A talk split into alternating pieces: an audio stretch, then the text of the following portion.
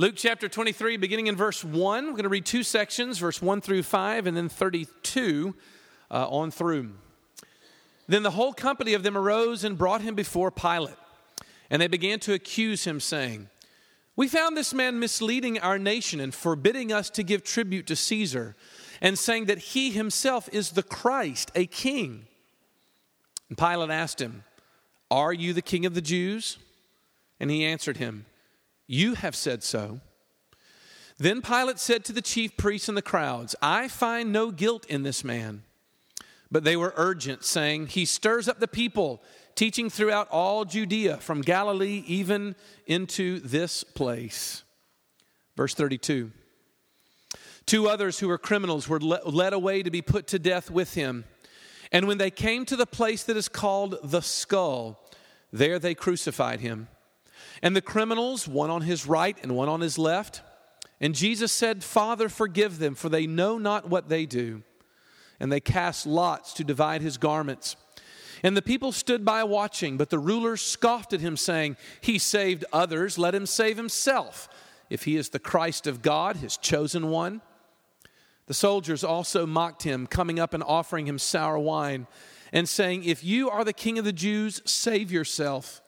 There was also an inscription over him This is the king of the Jews. One of the criminals who were hanged railed at him, saying, Are you not the Christ? Save yourself and us. But the other rebuked him, saying, Do you not fear God, since you are under the same sentence for, of condemnation? And we indeed justly, for we are receiving the due reward of our deeds. But this man has done nothing wrong. And he said, Jesus, remember me when you come into your kingdom. And he said to him, Truly I say to you, today you will be with me in paradise. It was now about the sixth hour, and there was darkness over the whole land until the ninth hour, while the sun's light failed. And the curtain of the temple was torn in two. And then Jesus, calling out with a loud voice, said, Father, into your hands I commit my spirit. And having said this, he breathed his last. Now, when the centurion saw what had taken place, he praised God, saying, Certainly this man was innocent. And all the crowds that had assembled for this spectacle when they saw what had taken place, returned home, beating their breasts. And all his acquaintances and the women who had followed him from Galilee stood at a distance and watched these things. This is God's word for us tonight. Look, y'all, we're trying to figure out this semester why it is that believing matters. And we're doing this by searching through the content of Christian believing rather than getting sort of preoccupied with the act of believing. And tonight we come to what is without question the central preoccupation of Christian believing, and that is the death of Christianity's leader, Jesus. In other words, there is no other event that occupies Christians' imaginations, imaginations, faith, maybe we might say, than the week of Jesus' death. Consider this for just a second. Nine of the book of Matthew's 28 chapters are about the week of Jesus' death. Six of Mark's 16, uh, six of Luke's 24, and nine of John's 21. Uh, Jesus died when he was 23, which means that there were somewhere around 1,700 weeks of his life. Uh, his biographers, though, spend usually about a third of their time on one of those weeks. what other biography, think about this, what other biography have you ever read or even heard of where there's this kind of lopsided attention that's paid to the subject's humiliating, excruciating, and apparently mission failing end? What other biography have you ever heard like that? And yet, Christians unblushingly talk about this event as if it is the linchpin of Christian believing. Uh, my new favorite uh, uh, commentator is a, um, an Episcopalian guy who's an uh, Anglican guy living in uh, Europe at this time by the name of Michael Wilcock. He says this listen to this quote, this is great. He says, Let no reader imagine that he has begun to understand the Christ of the gospel unless the cross has come to dominate his horizon also. Only when he has sought it and reached it and let it fill his vision as it filled the vision of the Lord and his evangelists can he say that he is beginning to see what Christian faith is all about. Hmm. Look, for a moment, I simply want you to think about this fact. That's weird. I mean, why would the gospel writers hurry, comparatively speaking, through three years of Jesus' life narrative and then suddenly slow the pace of the story down to a crawl? And suddenly, sort of, as Jesus goes through these experiences. And why would generations of Christians celebrate that week in the most dense portion of the Apostles' Creed? By saying, generation after generation, suffering under Pontius Pilate, was crucified, dead, and buried, and descended into hell. Look, in order to understand what I would consider to be an historical anomaly, a weirdness of, of history, I want you to consider three things the reality of Jesus' death, the significance of Jesus' death, and then finally the application of Jesus' death. Okay? The reality, the significance, and the application, first of all the reality of his death. Look, there are only, it's interestingly enough, two people whose name gets mentioned in the Apostles' Creed. Uh, the first one is Mary, as being the mother of Jesus. The second one is this guy, Pontius Pilate. Okay? Um, and when you're first reading through the Bible, you know, Pilate is sort of an unlikely character uh, to be included in a creed that would be repeated for the next you know thousands of years because in many ways he's kind of an unimportant character in Jesus' story here as he goes through it. Pilate comes across as a wishy washy, uh, conscience stricken, almost milk toast uh, uh, leadership who just is only kind of mildly bothered by the whole affair. So, why, why would Christians somehow put his name in this creed that tries to describe what Christians believe? Well, I simply want to answer that by the fact that Christianity wants to make it clear that the story that it's telling is rooted in real history. This is a huge issue that for a lot of people in college, they stop buying into. Pilate, we believe, was the governor of a real province during a real period of actual history. And for a lot of people, they look and say, well, okay, what difference could that possibly make in this story? Well, look, think about this. In order to embrace any world religion, typically means to embrace the teachings of that particular system. In other words, it's the path of that religion, the insights, the wisdom, the, uh, the five pillars, if you will, whatever. But when it's all said and done, the real essence of the religion is not necessarily what their leaders did, but rather what their leaders said. And so, in order to be a part of that particular religious expression, you look not necessarily at their actions, but at their teachings. Now, look, the upshot of all of this is simply this that in every other religious system, salvation comes on the basis of how you live. It's how you live that's important. And what's really crucial about the teachings of those people, about the other founders, though, is their teachings. The Buddha shows you a path. Allah lays down his will. In other words, it's how you live that's important. But the Christian faith, in direct distinction to that, is not some sort of warm embrace of, a new moral code. You know, uh, you know, I've decided that I'm going to live like a Christian now. We oftentimes say. Look, I simply want to pitch at you that Christianity, faith, is believing that something happened, like actually happened, actually incredibly important things, cosmically significant things happened. And the Bible is not a collection of inspiring stories for living.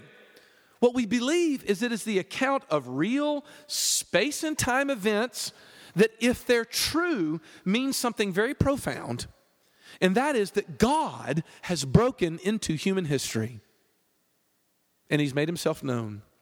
Now look, what that means is is that Christianity is the only religion that has the capacity to be a religion that's based upon grace and not a religion that's based upon performance.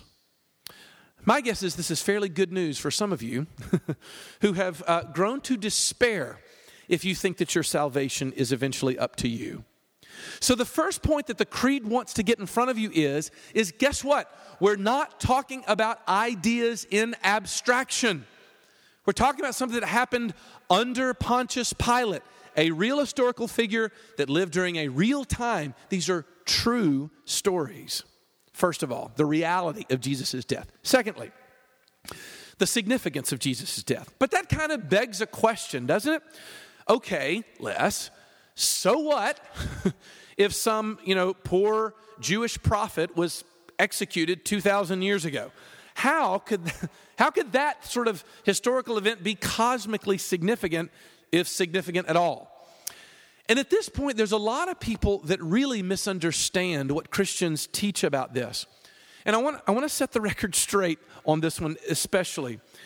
I would submit to you that it is decidedly not the point of the message of the cross to sort of draw pity out of you. Does that make sense? Or, or, you know, to sort of make you look and see what Jesus did as if we were to be like, oh, that's, that's so horrible. And by drawing pity up out of you when you consider his sufferings, that you'll be like, oh, boy, if he could do that, I guess I just need to follow him. Look, y'all, in many ways, I, remember when I was a kid listening to Christians go into horrific detail about the physical sufferings of Jesus and exactly what it was that he went through on the cross. But look, y'all, though horrific that they were, the physical sufferings of Jesus were not the point. As a matter of fact, it'll sort of mess you up at this point when you realize that there were followers of Jesus after his death who, quite honestly, died uh, for the faith in more violent ways than Jesus. In other words, they were subjected to more gruesome deaths than Jesus was.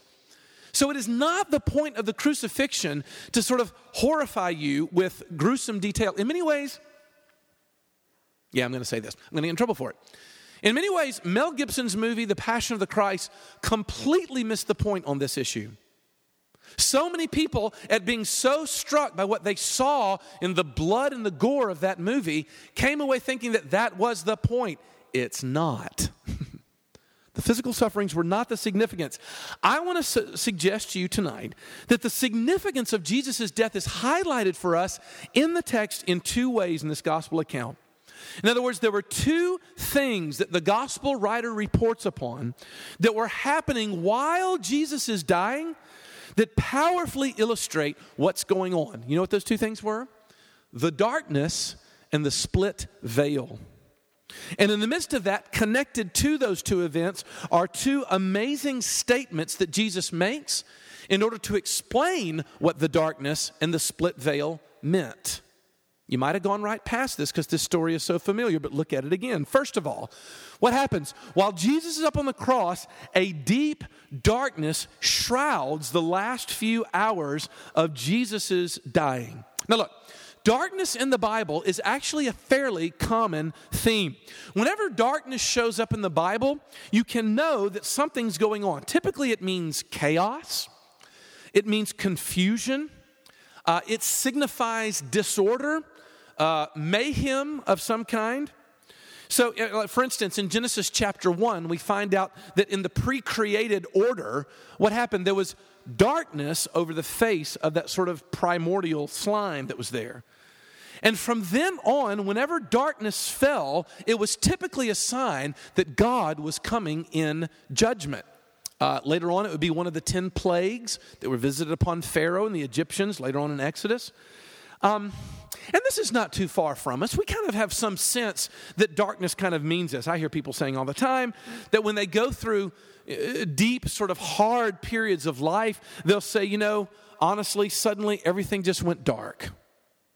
Uh, maybe when you go to movies that are sort of, uh, uh, uh when they sort of disturb you. Have you ever seen a movie that you were just kind of like, ugh? You describe it oftentimes as being dark. In other words, darkness still means this for us. But look, what happens when that outside darkness actually becomes an inside darkness? Follow me for a second. What happens when the darkness that's around us, that's wrapping around us, actually all of a sudden gets inside, inside our personality? You know, darkness can show up uh, in a logical sense with the endless sort of spin cycles of logic where we're trying to figure life out. Darkness can show up as an emotional sense in terms of uh, depression. Darkness can also come in, in your, um, in your volitional capacity, where all of a sudden you start to make really bad choices. Look, y'all, the point is this Jesus comes and says, Men love the darkness. Why? Because their deeds are evil. Look, I want to I want to pitch at you that there's probably few upon uh, few among us tonight who can't appreciate this sense that there oftentimes is this creeping, pervasive darkness that can kind of get inside, where all of a sudden we just can't see through what's going on. Now, here's my question to you where does that come from? And why is that such a universal experience? The Bible has an answer to that question, but it may not be one that you like. Christians relate to this event of darkness that Jesus went through at Jesus' death as a way of saying something that they fundamentally believe about the universe around them. And that is that human beings, this is the point, big, big point here. that human beings, even oftentimes without even being fully aware of it, are waging a war against an undefeatable enemy in God. This is Christians' take upon this, right? That we were not born neutral. That we were bent from the very beginning of having our way over and against God's way. And God is supremely offended by the fact. And He is determined to, to, to push down the rebellion and to bring about some kind of demanding of payment for the wrongs that are done against His sovereignty. I told you you weren't going to like it. But I simply want to pitch at you that this is a Christian explanation for what's going on with you. That our psychological, our emotional, our relational, our social struggles in life can be traced back to what the Bible calls sin.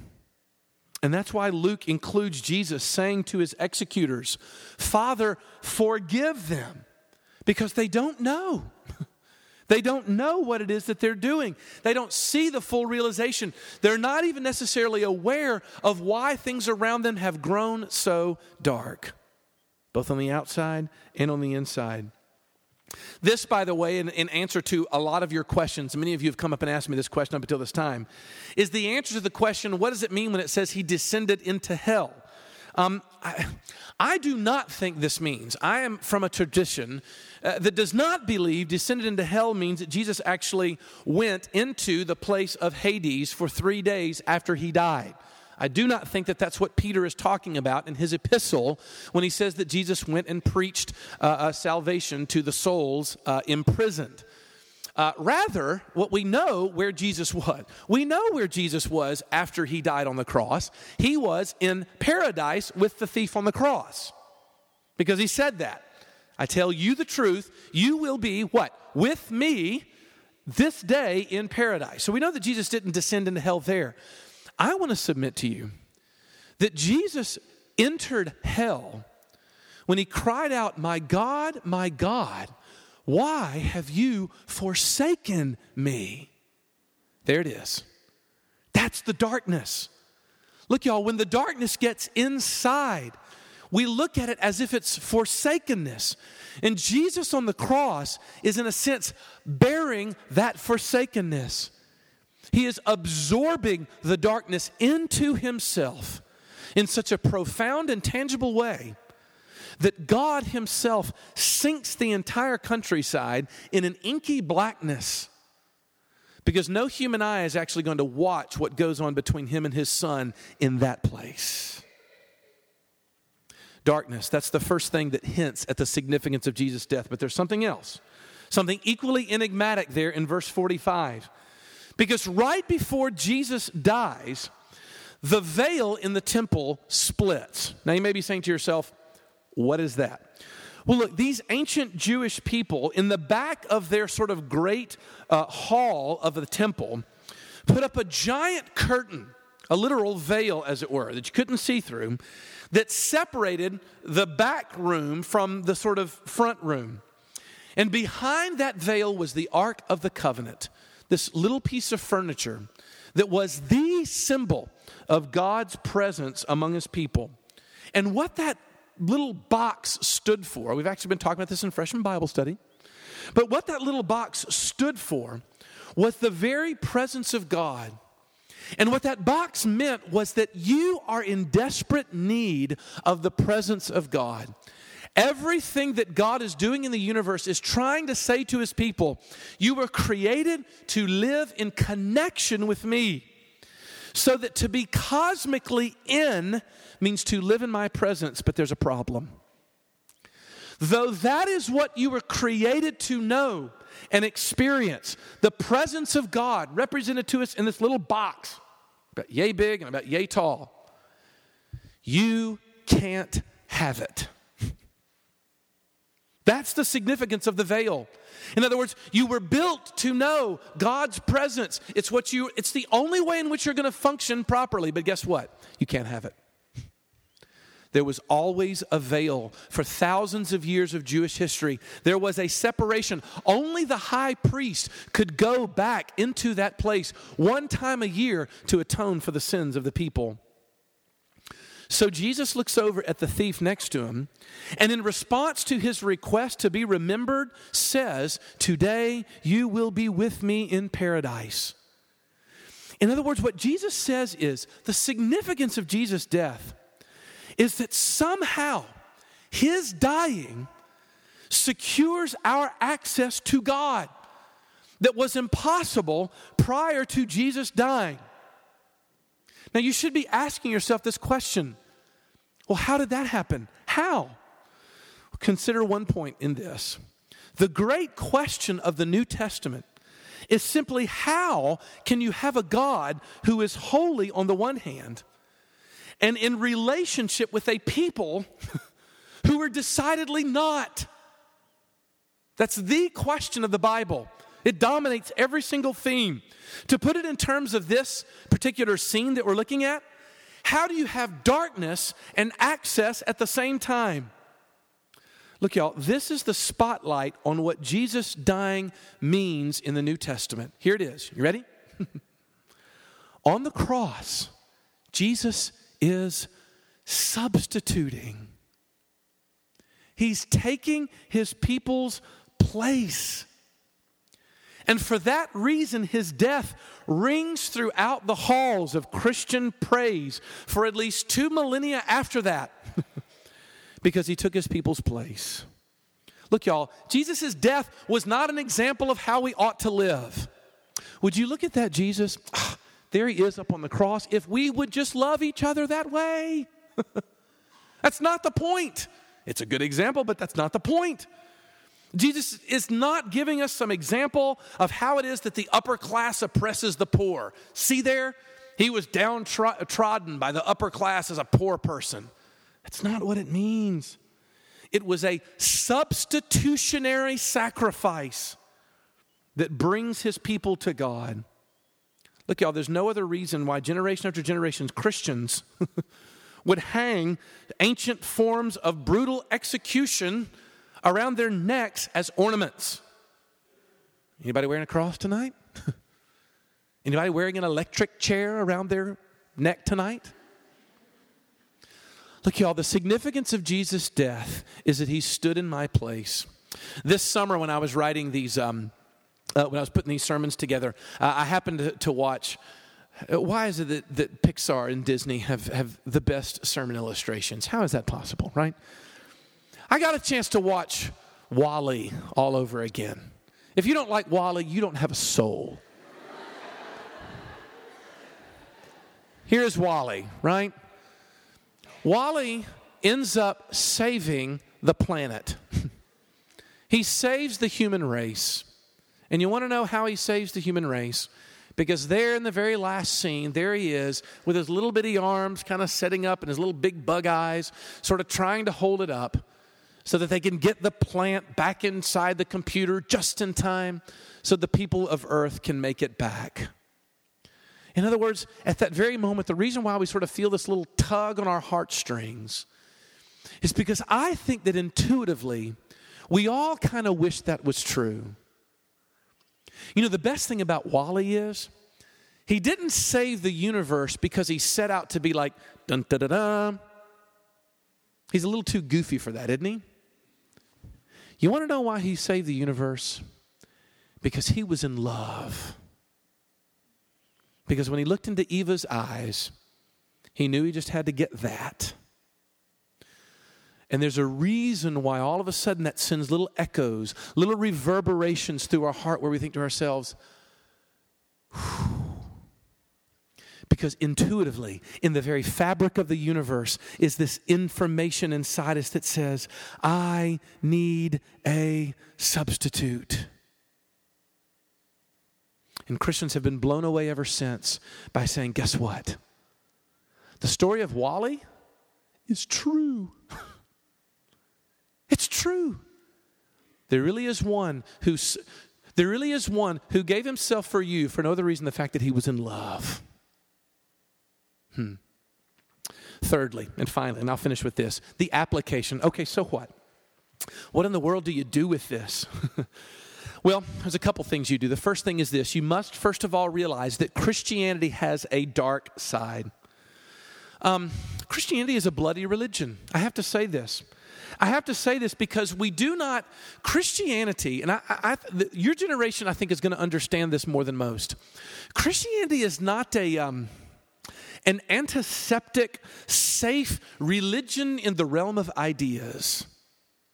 It is earthy and bloody and physical.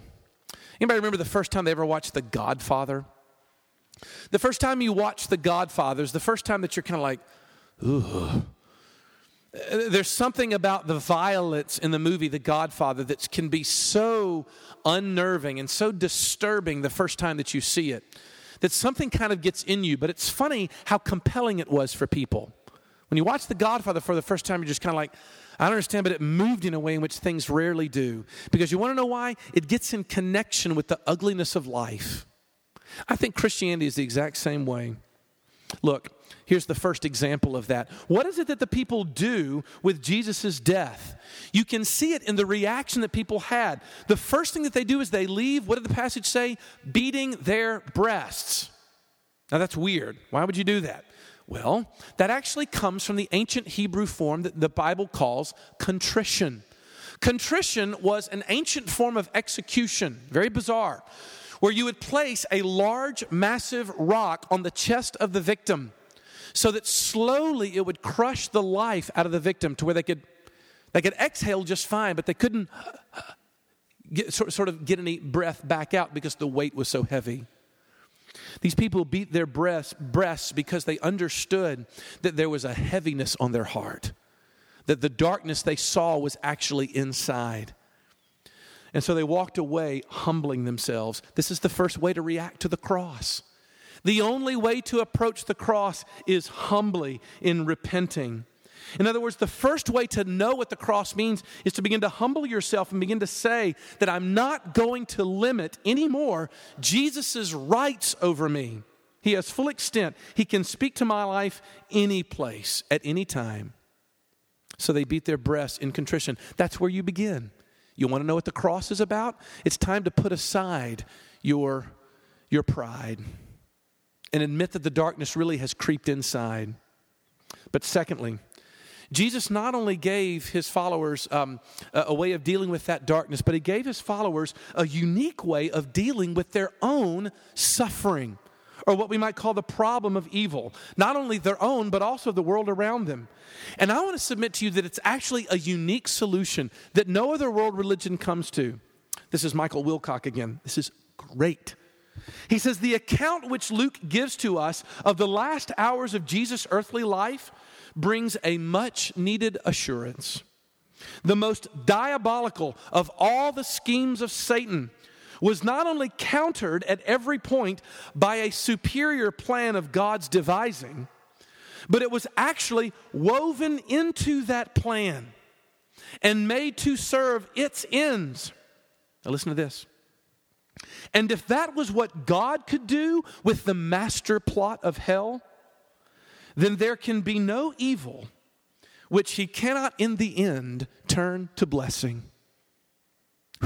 Some of you need to hear this. Let me ask you a question. Was Jesus' death the worst thing that ever happened in human history, or was it the best thing that ever happened in human history? It's got to be both. But don't you see how weird that is? I mean, the Son of God dies? That's bad. but the Son of God dies in your place to give you access to the presence of God. That's the best thing that could ever happen. And because that happened on the cross, you realize what that means. It means that the Bible has a way of transforming your suffering. I was talking with a friend of mine a number of years ago who had been the victim uh, of, of the kind of sexual abuse that I don't, I honestly don't want to get into here with you. Um, there's a lot of darkness in this person's past, and yet somewhere along the way, they'd been introduced to the message of the cross, and they began to see things in a very different way in the face of that abuse. And at one point during the conversations that we had, she looked over at me and she said, You know, what I've realized that I'm learning is that before I met Jesus, that event had a meaning. It meant that I was dirty. That event meant that I was soiled, that I was ruined. But now all of a sudden I'm realizing that that's not what, that because the cross is what it is, that that event now means that I live in a broken world that Jesus is trying to fix by his death. And he wants me to be an agent to try to help fix it. wow. Look, y'all, Jesus comes in to help you deal with where you're hurting, not by denying your hurt, like it's not there, it's not there, it's not there, nor by making you feel guilty for it. It's my fault. Jesus comes in and says, No, no, no, I'm going to take the exact same pain, the thing that you're looking at right now and thinking, I don't think I could ever get through that. And he's going to say, I'm going to take that very thing and I'm going to turn it and I'm going to change the perspective that you have on it and I'm going to turn it into something that God's going to use, that I'm going to use, and it's actually going to fix the entire universe. Whew. I believe in Jesus, crucified under Pontius Pilate, suffered, buried, descended into hell. This is what Christians say they believe. Consider it as an invitation. Let's pray. Lord Jesus, would you grant to us the ability to see something that, quite honestly, is bizarre to most people? What would the world say if they could see us having conversations like this? And yet, we ask that you would give us the grace to transform our eyes into something that maybe has been too familiar into something that could actually heal the darkness that's on the inside. Lord Jesus, there are too many faces in this room for there not to be stories here that even we're afraid to tell ourselves. But we look to your cross, the very center of what it means for us to believe, and we cling to it. And we long for, uh, for you to do in us what you did on the cross to not only humble us, but also transform our suffering into victory. Lord Jesus, if you could do that, we would all stand amazed. For we ask it all in Jesus' name. Amen.